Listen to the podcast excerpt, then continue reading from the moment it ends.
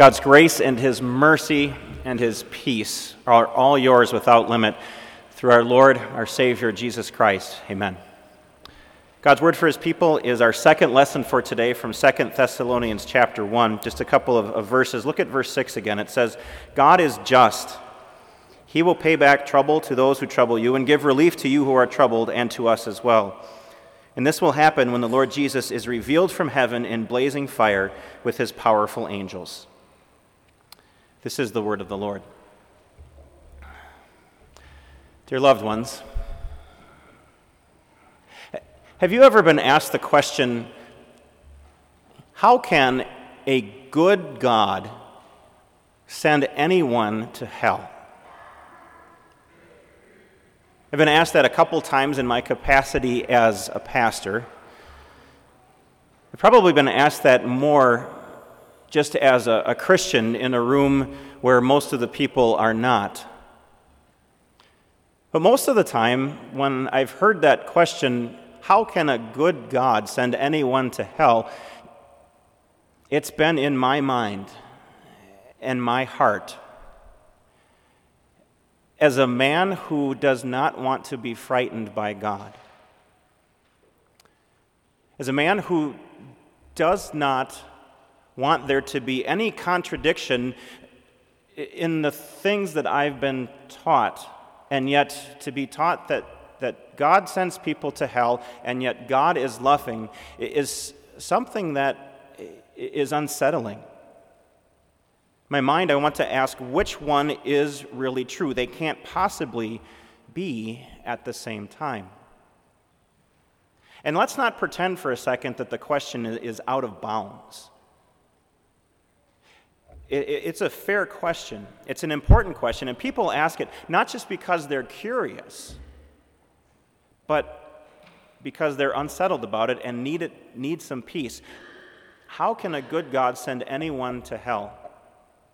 It affects the heart not to know.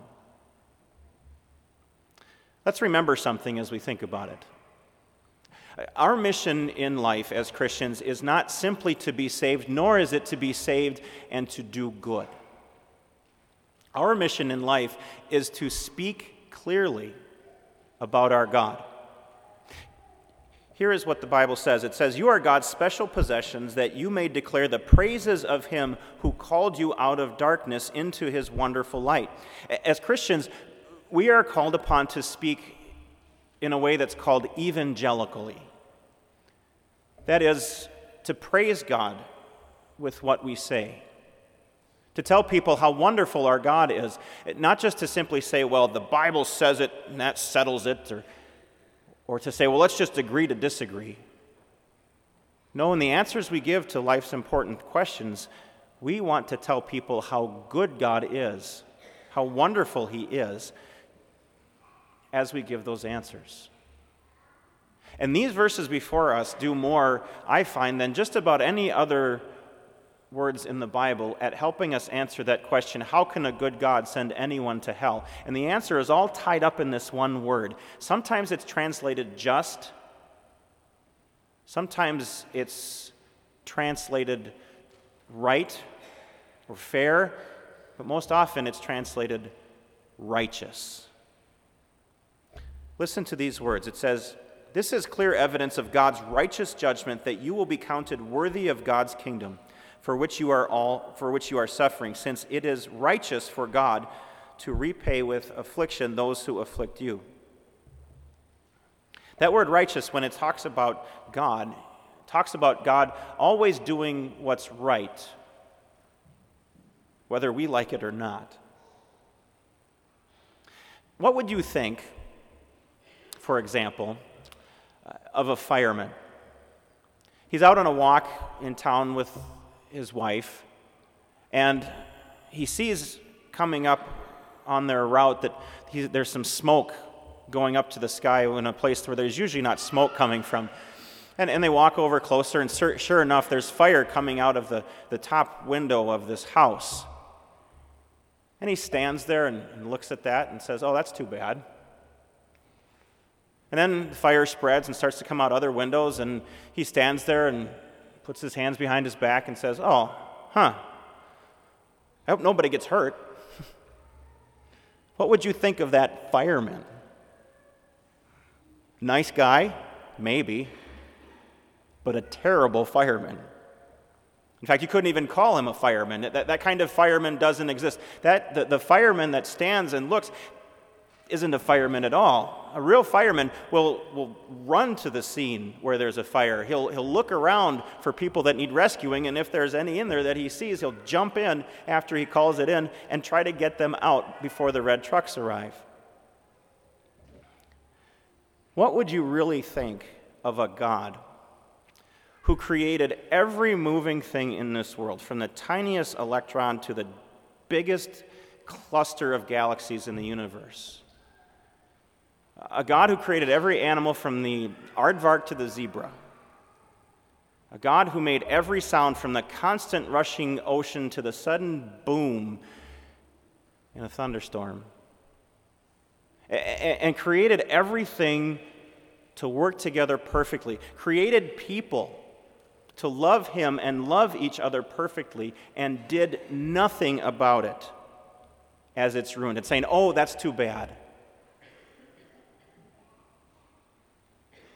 Not a very good God. A nice God, maybe, but that kind of God does not exist. God is righteous. Every day, people all over the world, people in this church, people sitting in your seat, the one you're in now, give in to greed and selfishness, even though God created you to love Him and love each other. Every day, brutal people get away with things against those who are innocent and weak that we don't even want to speak of. Every day, self righteous people stick up their noses as people who have just little differences from them. And God is supposed to just sit by and simply say, well, with his hands behind his back, I hope no one gets hurt. That's too bad. Not a righteous God.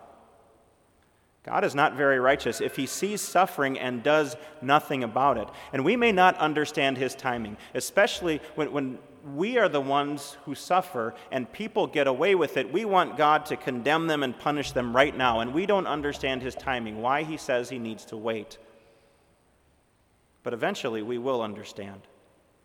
When our understanding of our righteous God is not clouded over by sin, we will not only understand, but we will be at peace with a righteous God, with his timing and even with the existence of hell. Now, just in case we're not clear, this is what God says hell is. At the revelation of the Lord Jesus Christ from heaven, when he arrives with his powerful angels, he will take vengeance with flaming fire on those who don't know God and those who don't obey the gospel of our Lord Jesus. He will pay, they will pay the penalty of eternal destruction from the Lord's presence. And as you drive down Highway 89 or 60, or really any of the country roads out here, you'll see something kind of sad every once in a while. You'll see a, a barn, and that barn's roof is, is curved in, and there'll be even a giant hole in the top of the roof. You see crumbling foundations, and almost no color to the walls barn has just been abandoned. It's not that the owners did something active to wreck that barn. It's not like they went up on the, uh, uh, on the roof and cut a big hole in it and started slamming on it till it fell in, or they went inside and started spraying it with a hose until there was enough water to make mildew and mold, or started hitting the foundations with a sledgehammer or something like that. It's not that they did something to that barn, it's just that they stopped doing something. They stopped their care for it, they stopped maintaining it. So it goes with the soul in hell. Every single person in this world, believer or not, is under the care of God. We receive food from His hand and His creation. We receive care and love and the blessings that, that, that God's puts when God puts people into our lives, Christian or not. And hell is when God withdraws all of his blessings. If you don't want to say that that's fair, remember that God puts an inkling about himself in every human heart. He puts this natural sense of what's right and wrong so that we are directed to, to, to think of him, that there is someone who determines what's right and wrong. He lets us see his creation so that we know someone had to start this, so that we would look out and seek him. And we don't. After spending a lifetime of, of refusing those instincts that there is a God and saying, Leave me alone. I don't need you, God. I would rather sin than think about what pleases you. After a lifetime of people saying to him, I'm fine on my own. I can be good to get to heaven. God gives in and finally and fully withdraws all of his blessings that he gives to all people, believer and unbeliever alike. That's what hell is. Nothing to stop hunger, no one to relieve loneliness, no cure for pain, no protection from the spiritual forces that are behind all of the evil in this world, no end to death. Hell is not something that God made up for fun. He did not create hell as an outlet for his aggression. Hell is something that we all ask for with our sin. All sin is really telling God, Leave me alone. I'd rather do it my way. And he says, I'll leave you to yourself. That's what a righteous God must do. When you look at the horrible things that happen in human history, and when you look at your own history of sin, in spite of a God who cares for you, doesn't there have to be a hell? If God is righteous, there certainly does. Something else about the only way that Jesus' death makes any sense is if there is a hell. Why go through all of that suffering? Why go through all of that trouble to be born a human baby and, and grow up to be a man only to be crucified in your prime, to be hung on the cross, painfully exposed, gasping for breath, and just crying out to God, Why have you left me alone?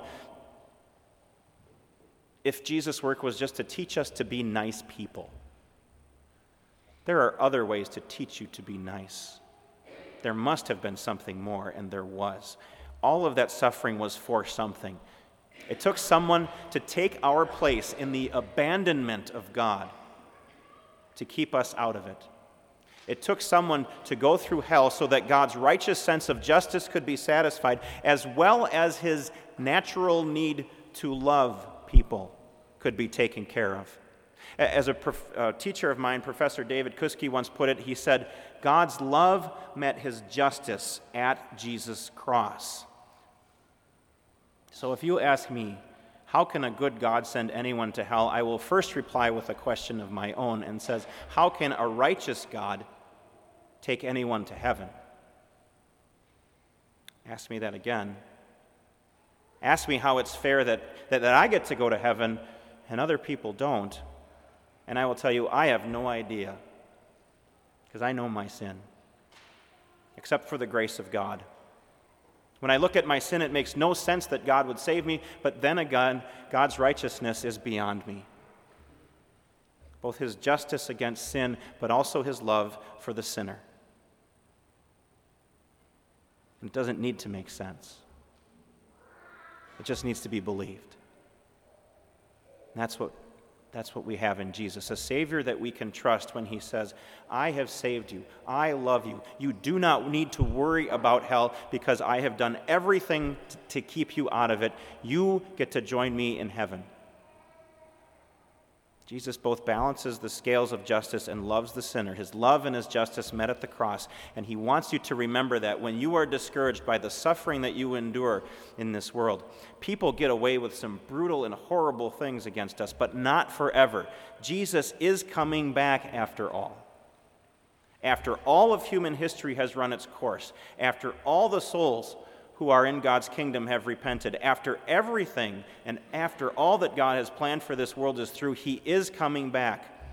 And this time He's bringing an army of angels. He is raising all the dead, giving our souls and our bodies, bringing them back together.